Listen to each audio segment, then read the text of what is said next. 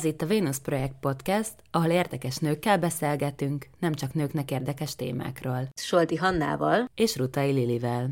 Ebben az epizódban vendégünk Szegő Dóra szociológus, a Helsinki Bizottság és a Fecske Egyesület munkatársa, ahol fogvatartottak és családjaik jogaival foglalkozik. Tehát, szia Dóri, nagyon örülünk, hogy itt vagy. Kezdjük szerintem a leges legelején, mert szerintem sokunknak, és itt most magamat is ideértem, az Orange is the New Black sorozaton kívül nincs sok fogalma arról, hogy hogy néz ki egy női börtön, hogyan képzeljük el Magyarországon a női börtönöket, mik a fokozatok, kik üzemeltetik ezeket, milyen cellák vannak, mekkorák az intézmények. Sziasztok, én is nagyon örülök, hogy itt lehetek.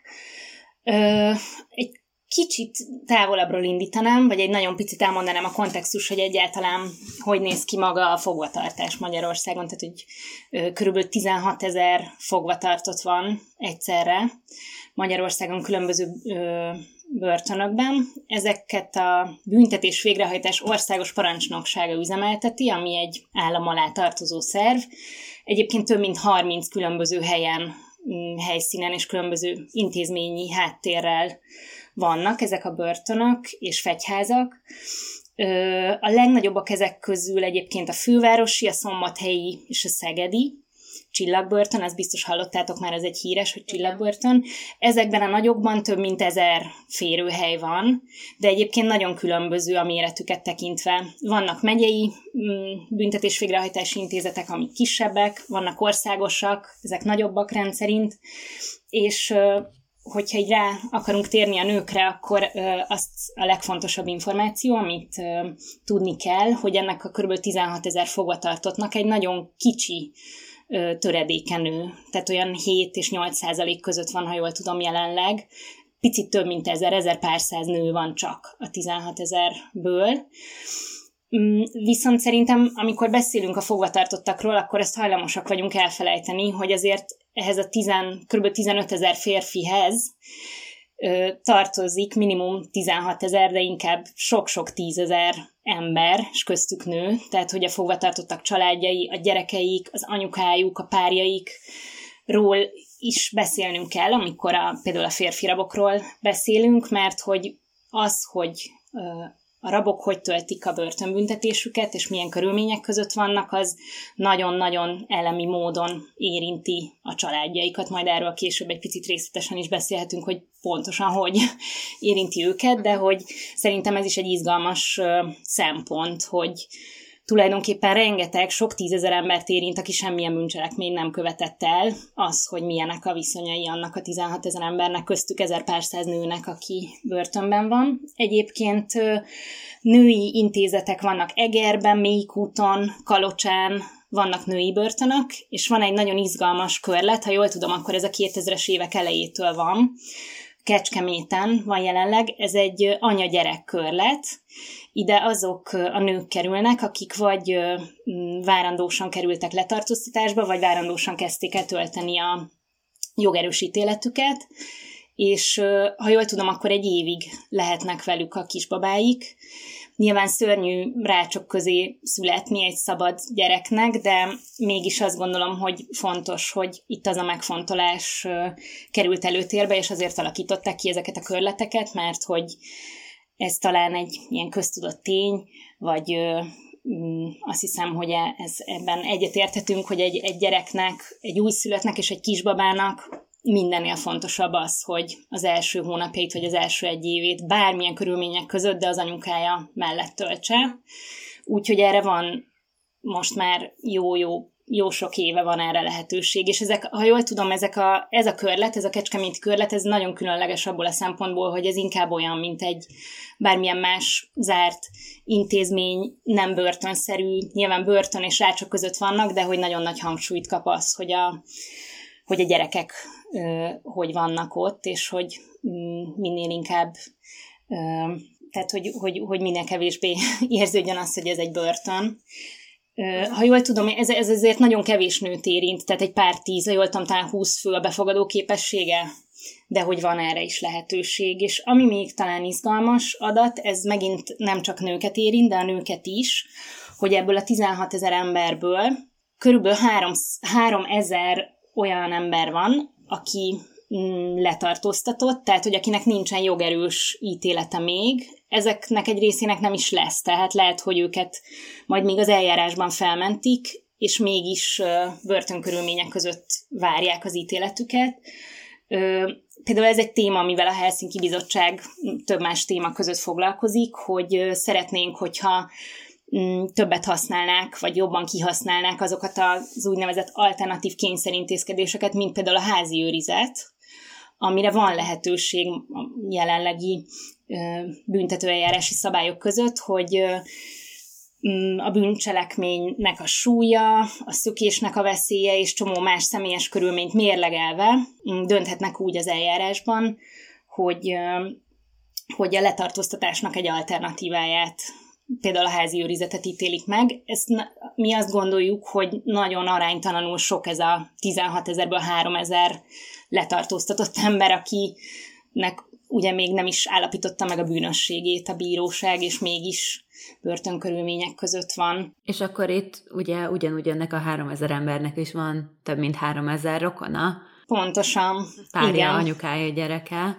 Szóval ez tényleg Igen. sokakat érint. Ezek szerint több ilyen ember van, mint nő mondjuk a börtönökben, de ámlok, szerintem már ebből a választotból én nagyon sok mindent megtudtam a magyar börtönhelyzetről. És egyébként nem tudom, hogy a letartóztatottak között mennyi, mennyi nő van, de most erről nem tudok friss adatot mondani, de, uh-huh. de jó sok, tehát hogy ez férfiakat, nőket egyaránt érint. Milyen okai vannak annak, hogy a számok alapján ennyivel kevesebb nő kap letöltendő börtönbüntetést? Onnantól, hogy valaki várandós, mondjuk egyéb kevésbé látható okokig, például a nők társadalmi megítélése. Uh-huh. Hát ez egy nagyon-nagyon nehéz szociológiai probléma, amit eleve kutatni is borzasztó nehéz. Mi a közelmúltban ezt nem kutattuk, tehát erről nincsenek ilyen egészen pontos és tudományos válaszaim, hogy ez miért van, de hogy ez tényleg egy olyan kérdés, amit mm, amit egyébként szociológiai módszerekkel is tök nehéz vizsgálni, de azt gondolom, hogy azért lehet szerepe a, a személyes körülményeknek abban, hogy egy bíró hogyan ítél, és például az, hogy az ember nő, vagy akár az, hogy milyen társadalmi háttere van, az is sok esetben, és ez mondom most nem egy, egy tudományos adat, hanem inkább egy ilyen tapasztalat alapú vélemény, hogyha megkérdeztek mondjuk védőket, ügyvédeket ö, arról, hogy szerintük milyen mértékben befolyásolja az embereknek a, a társadalmi háttere azt, hogy milyen súlyos ítéletet kapnak, akkor valószínűleg bár nem kellene, hogy befolyásolja, azt a választ fogjátok kapni, hogy bizony azért sok esetben mégiscsak befolyásolja. Mondjuk, mondok erre egy példát, és akkor legyen ez egy női példa, hogy ne szakadjunk el nagyon a nőktől, hogy például mondjuk egy hátrányos helyzetű, mondjuk mm, valamilyen olyan régióban vagy kistérségben fölnövő fiatal lány, mondjuk gyermekvédelmi gondoskodásban lévő lány, tizenéves tinédzser, hogyha mondjuk elkövet egy droggal kapcsolatos bűncselekményt, mondjuk például akár csak használattal elkapják, és mondjuk, hogy első bűntényes, tehát először kerül összeütközésbe a törvényel, mm, azért sajnos jó eséllyel a vége ennek az eljárásnak egy, egy súlyosabb szankció lesz, mint hogyha mondjuk ti vagy én.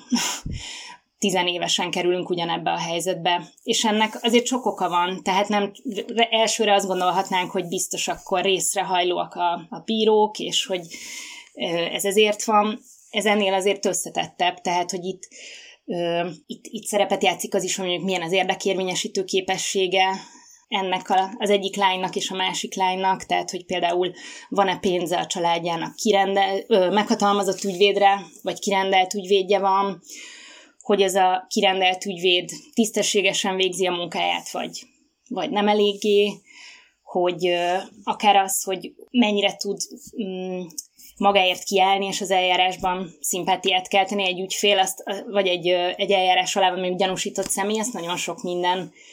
Meg talán az, hogy mennyire ismeri, bocsánat, hogy talán az, hogy mennyire ismeri valaki a jogait, egyébként, és mennyire tudja, hogy mire van lehetősége, és mire nem, és e, igen, itt az érdekérvényesítéshez kapcsolódik, hogy mennyire tud kiállni magáért jogilag valaki. Igen, ezt nagyon jó, hogy mondtad, mert akár az is, hogy mondjuk mennyire érti, hogy mi történik vele az eljárásban, már nagyon meghatározhatja egy, egy eljárás menetét igen, ez, ez is egy nagyon fontos szempont, hogy mondjuk hátrányosabb helyzetű emberek, alacsonyabb iskolai végzettségű emberek, férfiak és nők kevésbé tudják érdek, érvényesíteni az érdekeiket, és ez ennek az egyik oka.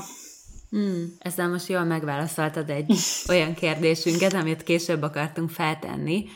Viszont amúgy, hogy ezt mondod, talán az is eszembe jut, hogy bár tényleg ez nem tudok semmilyen hivatalos statisztikára támaszkodni, de van esély arra, hogy a nők által elkövetett bűncselekmények, amik mondjuk a nők körében gyakoribbak, kevésbé börtönnel büntetendőek. Vannak olyan bűncselekmények, amik a női fogvatartottak között gyakoribbak? Jellemzőek, tehát hogy milyen bűncselekményeket uh-huh. követnek el mondjuk igen, tipikusan igen, igen. nők. Ö, ez megint egy tök nehéz kérdés. Ö, azt néztem Még a statisztikát. is nehéz volt, a viccelj. Igen. Azt láttam egyébként a statisztikákban, hogy így a lopás, rablás, csalás, emberülés, ezek olyan, tehát ebből az ezer pár száz főből, akik mondjuk jelenleg magyarországi börtönökben vannak, ezek nőként, ezek gyakori gyakori bűncselekmények. Mondjuk azt gondolom, hogy a prostitúció is egy ilyen. Valószínűleg több nő van prostitúció miatt börtönben, mint férfi. Igen, arról mindjárt egy kicsit beszélek külön, mert az izgalmas a prostitúció.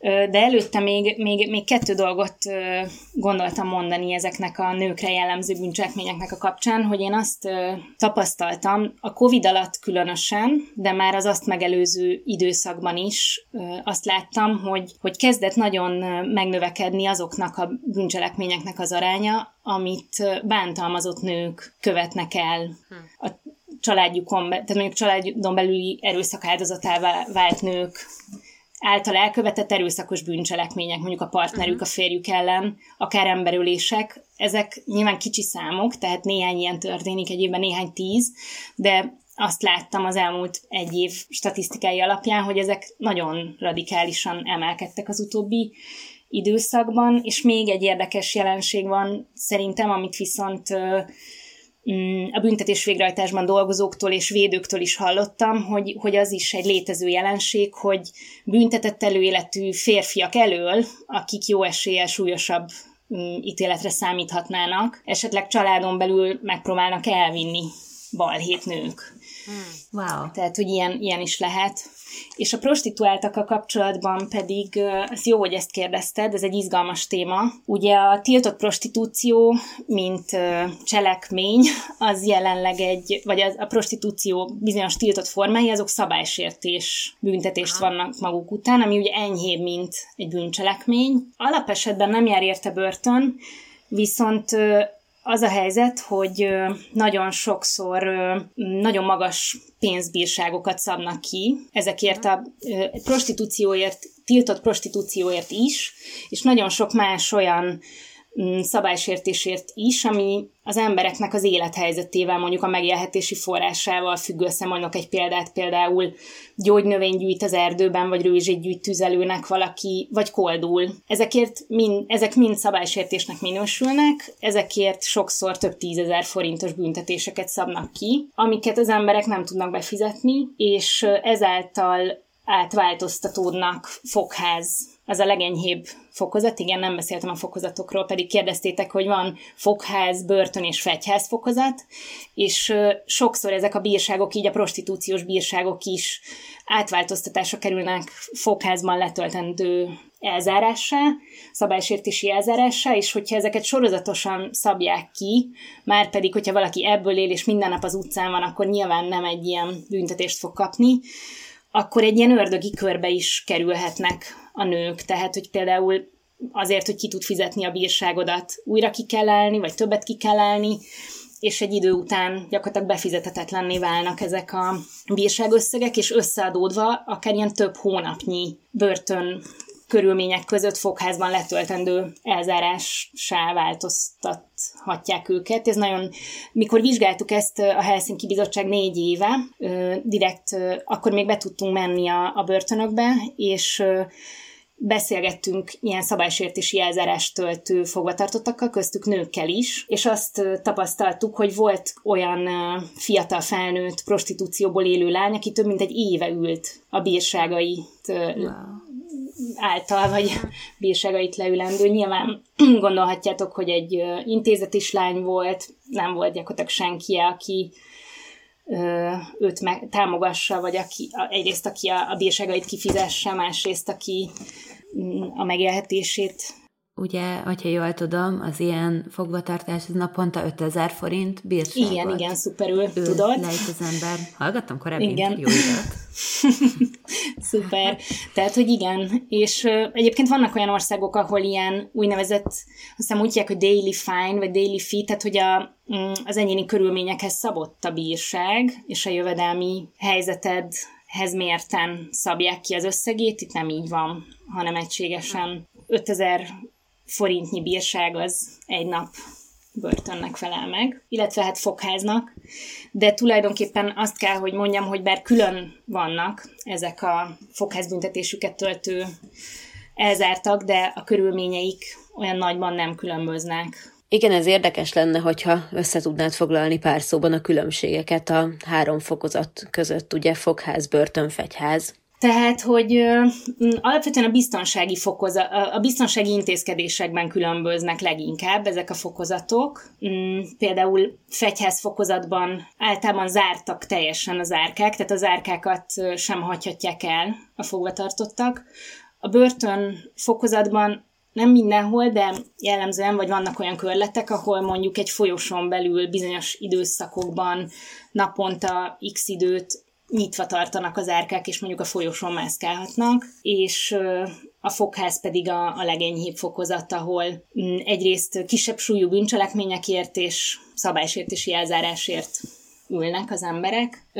Ami a probléma, hogy igazából bár ezekben a biztonsági intézkedésekben különböznek ezek a fokozatok, de mégis általánosságban azt, azt tapasztaljuk, hogy az a jellemző, hogy bármilyen fokozatban ül az ember, és független attól, hogy egy túrorudit lopott a Tesco-ból, vagy valami súlyos, erőszakos, életellenes bűncselekményt követett el, nagyon-nagyon mostoha körülmények vannak bent, hmm. és hogy nagyon alapvető higiénés elő, tehát ugye az alapvető higiénés viszonyok, és a, mondjuk így a, a létfenntartásnak az alapvető feltételei is iszonyatosan alacsony szinten vannak.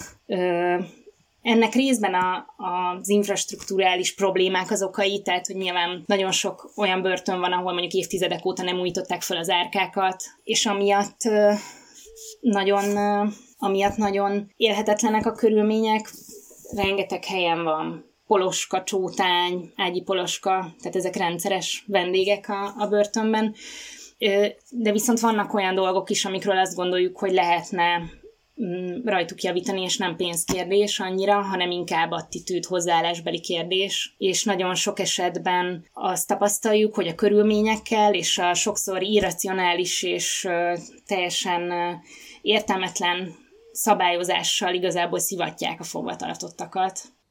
A gyakorlatban miben más egy női börtön, mint egy férfi börtön? Egyébként meglepően kevés dologban különbözik. Tehát azt gondolnám, hogy vannak ilyen általános emberi szükségletek, hogy mondjuk legyen személyes tere egy embernek, legyenek meg az alapvető, mondjuk így a, a tisztálkodásra való, mondjuk ilyen, ilyen alapvető mm, lehetősége legyen meg az embernek, ez férfinek, nőnek egyaránt fontos, de hogy egyébként rengeteg olyan szükséglete van szerintem a nőknek, ami, ami speciális, és ehhez képest nagyon kevés olyan speciális intézkedés van, vagy speciális szabály, amiben különböznének a női börtönök. Mondjuk ilyenek vannak, hogy ha jól tudom, akkor többet fürödhetnek. Egyes női börtönökben már van olyan, hogy az árkán van zuhany, de ez egyáltalán nem általános.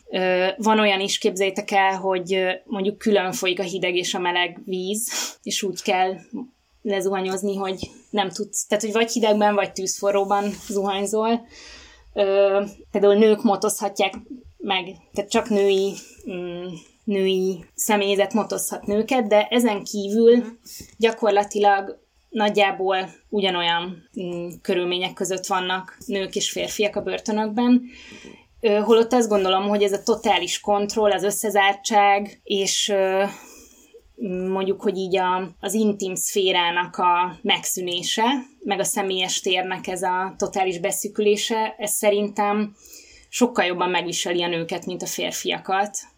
Mm. Mondjuk akár az, hogy 10-11 néhány négyzetméteres zárkában 4-5 nővel összezárva töltöd az egész napodat, hogy mondjuk van, mit tudom én, bugyit, pólód, zoknid van egy jó pár, de hogy például akár rabruhádból mondjuk csak egy váltás van, nincsen az árkán mosógép, hanem két hetente egyszer igényelheted, hogy kimossák a rabruhádat, amit egyébként 40 fokban nyáron sem vehetsz le. Hmm kézzel kimoshatod, de tudjátok, ez az ilyen tyúkláb mintás, ilyen nagyon vastag posztú anyagból vannak ezek a ruhák, tehát hogyha kimosod, az nem, normálisan nem szárad meg, csak napok alatt, mondjuk büdösebb lesz, mint volt, mm. és rengeteg ö, olyan szigorú ö, előírás és szabály van, ami, ami ellen, hogyha vétesz, akkor ez olyan ö, fegyelmi intézkedéseket van maga után, hogy adott esetben mondjuk elveszítheted a kedvezményedet. Ö, például telefonálni is nagy részt, vagy szinte kizárólag csak az árkában tudsz, úgy, hogy az összes zárkatársat hallja a te hozzátartozóddal való intim beszélgetésedet, ha egyáltalán van telefonod, mert nyilván az is csak a középosztálybeli fogvatartottaknak a kiváltsága, hogy mondjuk ki tudják fizetni azt a 35 ezer forintos letétet, ami ért megkapják a telefont, és ki tudják fizetni azt a 75 forintos percdíjat, ami jóval magasabb, mint a mi telefonszámláinkon a saját kinti percdíjaink. Tehát, hogy, hogy így ezek a, azt hiszem, hogy ezek a megkötések sokkal jobban megviselik a nőket. Leginkább talán a kapcsolattartásnak a, a nagyon limitált lehetősége. Tehát az, mm. hogy gyakorlatilag csak a tényeket tudják megosztani a szeretteikkel, és nincs is mód olyan beszélgetésre, ami teljesen privát és személyes. Egyrészt azért, mert hallják az árkatársak, másrészt azért, mert mm, folyamatosan lehallgathatják és le is hallgatják ö, a személyzet, hogy miről beszélsz, a leveleidet, ö, a leveleid úgy mennek ki, hogy elolvassák őket, tehát hogy egy folyamatos kontroll és ellenőrzés van, és ö, igazából ez, ez ahhoz vezet, hogy nagyon-nagyon nehéz minőségi, érdemi kommunikációt és kapcsolatot fenntartani a hmm. kinti világgal. És akkor most el is érkezünk igazából a legfontosabb részünkhöz talán, hogy és mi az, ami miatt a Helsinki Bizottság foglalkozik? A börtönökkel, női börtönökkel, vagy mi az, amiben szükség van?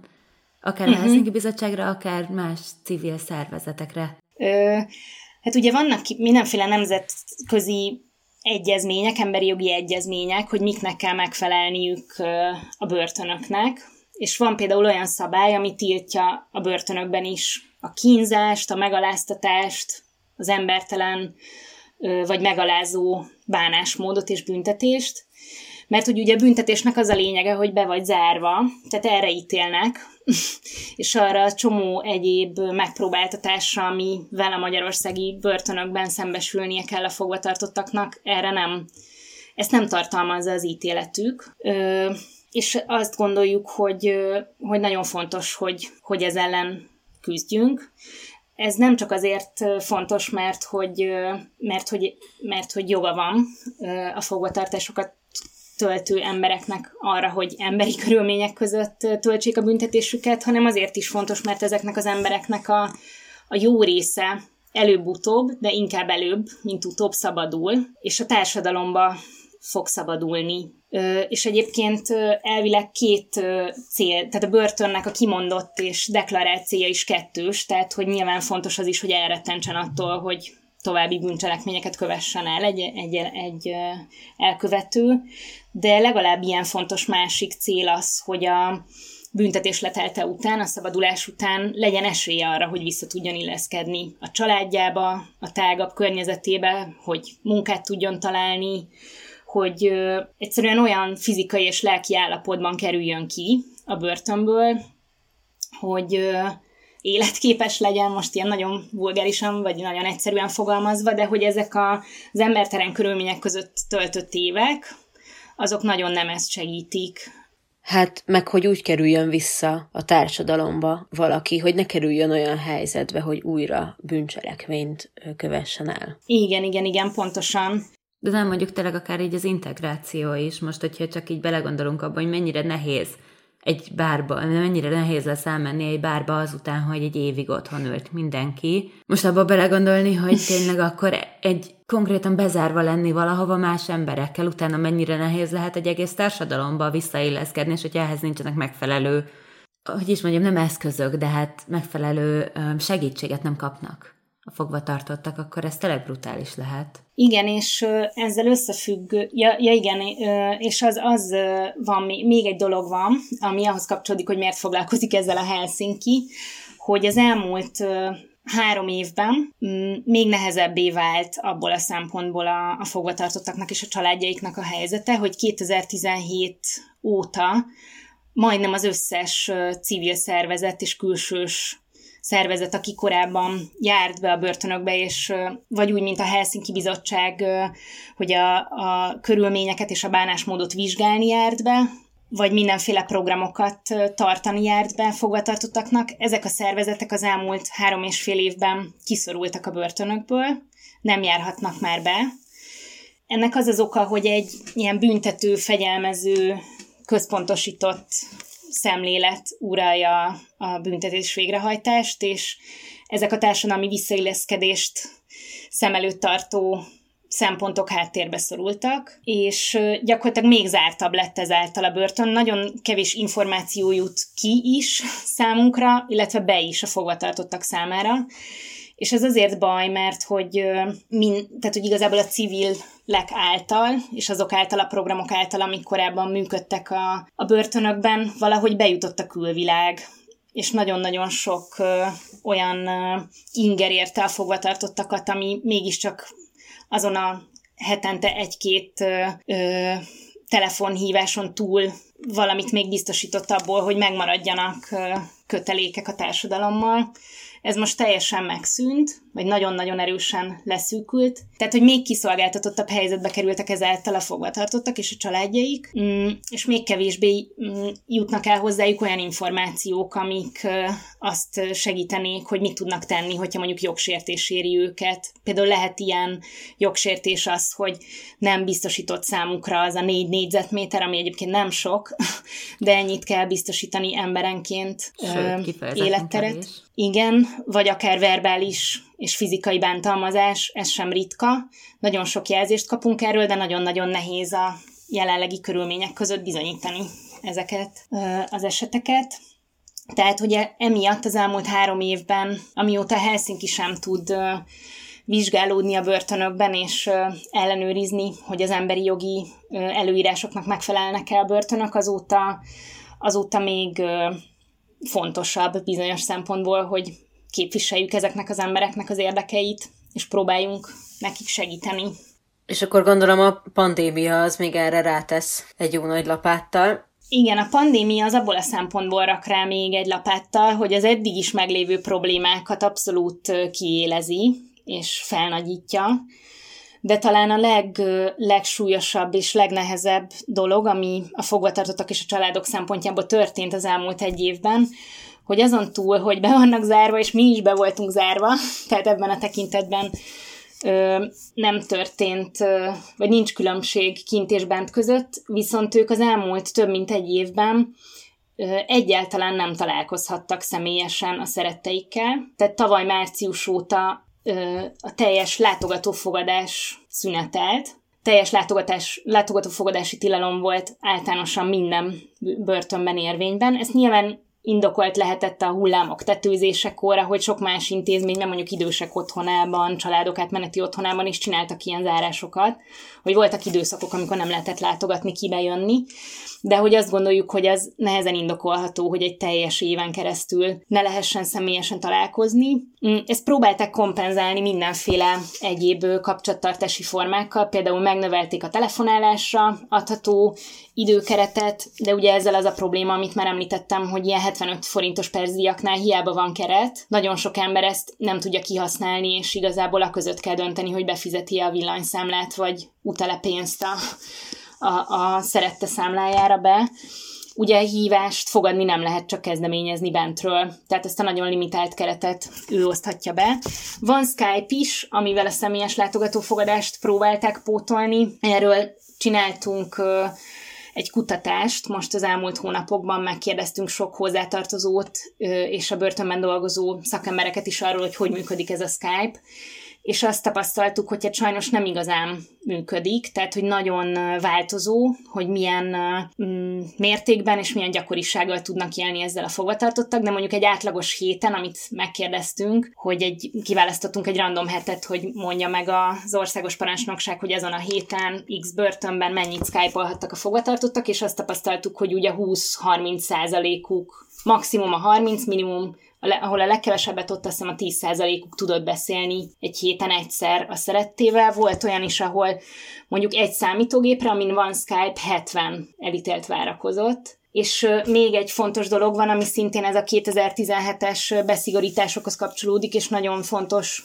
a nők kapcsán is megemlíteni, hogy azóta plexis beszélőt építettek ki, az összes börtönben, amit úgy kell elképzelni, hogy amíg még a pandémia előtt volt személyes látogatófogadás, addig is gyakorlatilag egy ilyen műanyag falon keresztül beszélni a beszélőn a hozzátartozóikkal az emberek, tehát semmi puszi, semmi ölelés, nincs, nem volt testi érintkezés, úgyhogy ez már eleve nagyon limitálta az érzelmi mm, az érzelmi kapcsolattartásnak a, a minőségét, de most, hogy nem lehet személyesen látogatni, így gyakorlatilag teljesen ellehetetlenült az, hogy bármilyen érdemi módon kommunikálj Igen, szeretteddel. Plusz ugye említetted a hozzátartozókat, jól sejtem, hogy az, hogy így a hozzátartozókkal kommunikáltok, a fecske, azaz fogatartottakért és családjaikért kezdeményezésnek a része, és itt szinte láthatatlanul át is vezetem oda, hogy tudnál mm-hmm. erről a programról, a kezdeményezésről mesélni egy kicsit, hogy mit csináltok, kik alkotják, milyen céllal alakult meg, és hogy hogy néz ki a működés. Igen. Igen, ez a fecske, ez egy, egy rövidítés, annak a rövidítése, hogy fogvatartottakért és családjaikért csoport. Ez egy olyan hálózat, amit tulajdonképpen ez a helyzet, amiről az előbb meséltem, hogy 2017 óta a civilek kiszorultak a börtönökből, ez hívta életre az információhiány, és az az igény, hogy szeretnénk többet tudni arról, hogy mi van bent, és szeretnénk azt is, hogyha fogvatartottak és a családjaik is többet tudhatnának arról, hogy ö, egyrészt értenék, hogy mi zajlik a fogvatartás során, és tisztában lennének a jogaikkal. És ebben a hálózatban, tehát igazából új eszközöket kezdtünk el keresni ebben a megváltozott helyzetben, hogy hogyan tudnánk ennek a célcsoportnak segíteni és ez adta ennek a fogvatartottakért és családjaikért csoportnak az ötletét, ahol szabadult fogvatartottak, fogvatartottak családtagjai, civil szervezetek, akik korábban a börtönben dolgoztak, így a Helsinki Bizottság is, és néhány más civil szervezet, mm, fogvatartással foglalkozó szakemberek, szociológusok, pszichológusok, és néhány a börtönben dolgozó szakember együtt próbál tenni közösen azért, hogy jobb legyen a helyzet a magyarországi börtönökben. Mm, van ennek egy jogi oldala, hogy megpróbálunk jogsértések esetén egyrészt tanácsokat adni, másrészt adott esetben pereskedésben képviselni is fogvatartottakat, például, hogyha bántalmazás éri őket, illetve vannak nem jogi eszközeink is, tehát, hogy például kutatunk, most a COVID kapcsán csináltunk egy kutatást arról, hogy hogyan változott meg a kapcsolattartása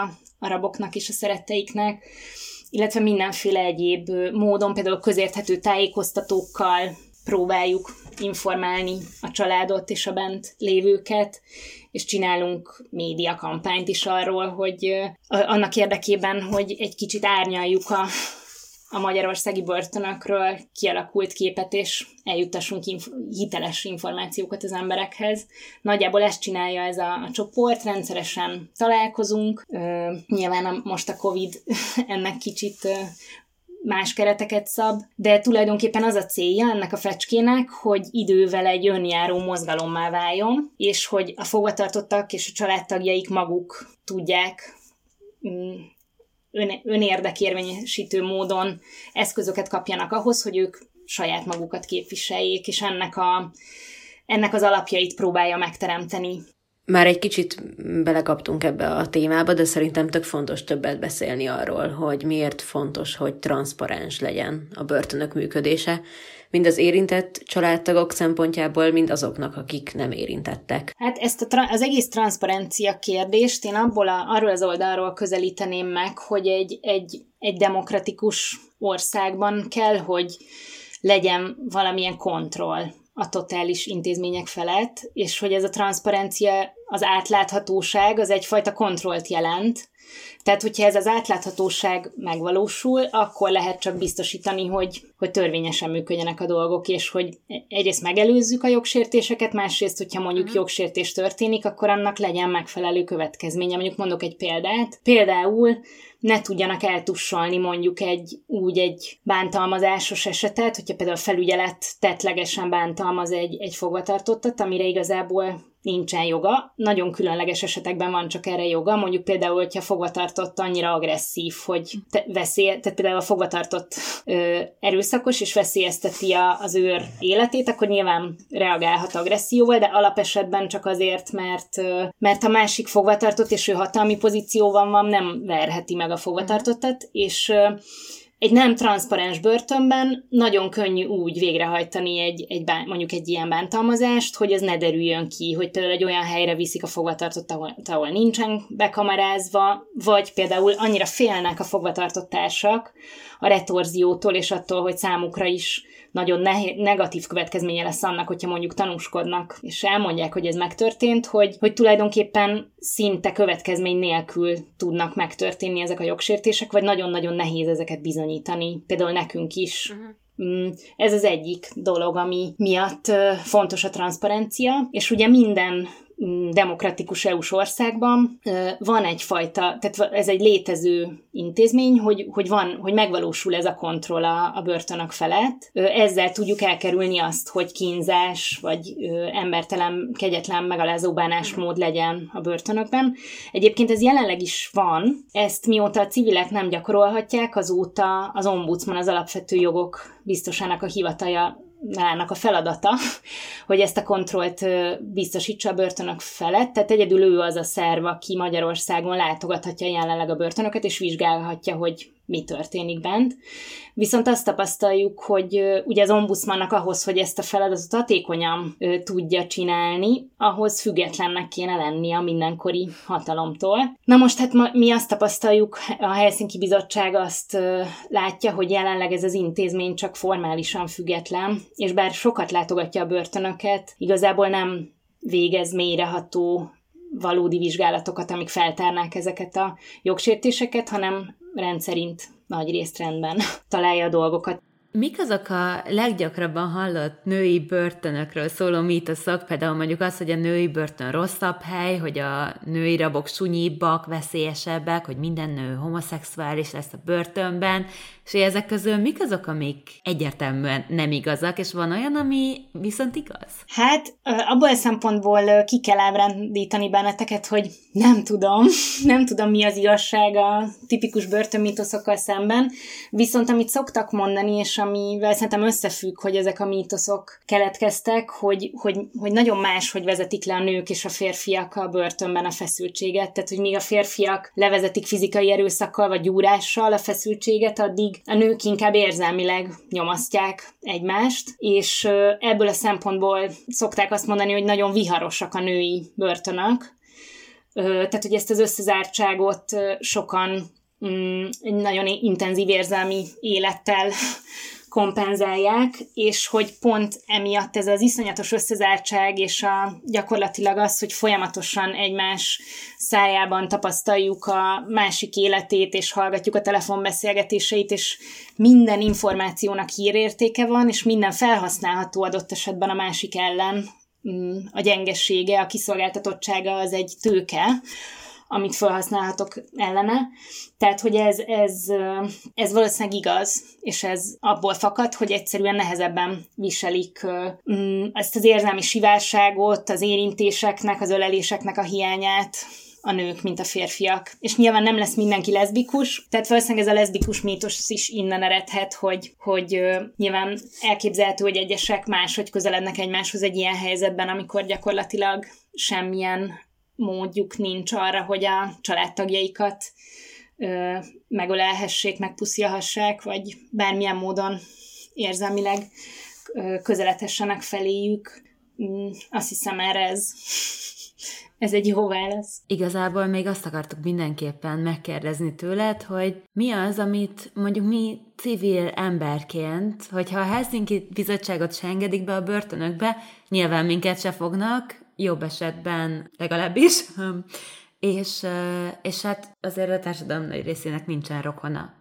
Mondjuk börtönben, mi az, amit egy ilyen átlagember tehet, hogyha ezt az ügyet a szívén viseli, mert hogy szerintem így ebben most kiderült az, hogy bizonyos szinten mindannyiunknak egy kicsit a szívén kéne viselni ezt az ügyet. Hát szerintem önmagában, amit ti a podcastokkal csináltok, tehát az, hogy beszélünk erről a témáról, és hogy ezt nagyon sok ember, a ti követőitek meghallgatják, és ezáltal egy kicsit többet és mélyebben megtudnak arról, hogy milyen körülmények között élnek ma Magyarországon a fogvatartottak, és ez hogy érinti a családjaikat, ez szerintem önmagában nagyon sok. Tehát ti mindenképpen tudjátok ezt tenni.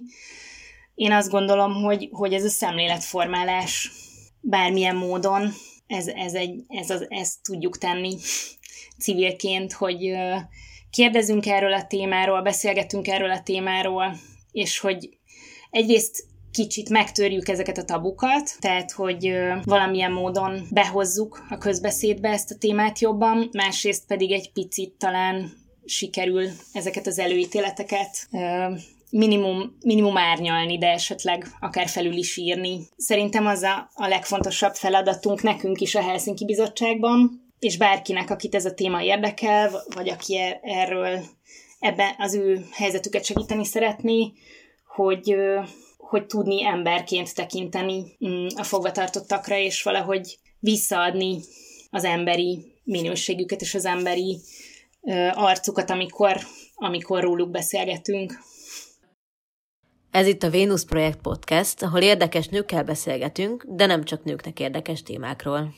Rutai Lilivel és Solti Hannával. Ha tetszett az epizód, értékelj minket az Apple Podcast rendszerében öt csillaggal, vagy annyi valahányat szerinted megérdemlünk. Emellett kövess minket Facebookon, Instagramon, Youtube-on, Spotify-on, vagy bármilyen podcast megosztó felületen, hogy ne maradj le semmiről. Két hét múlva újra találkozunk.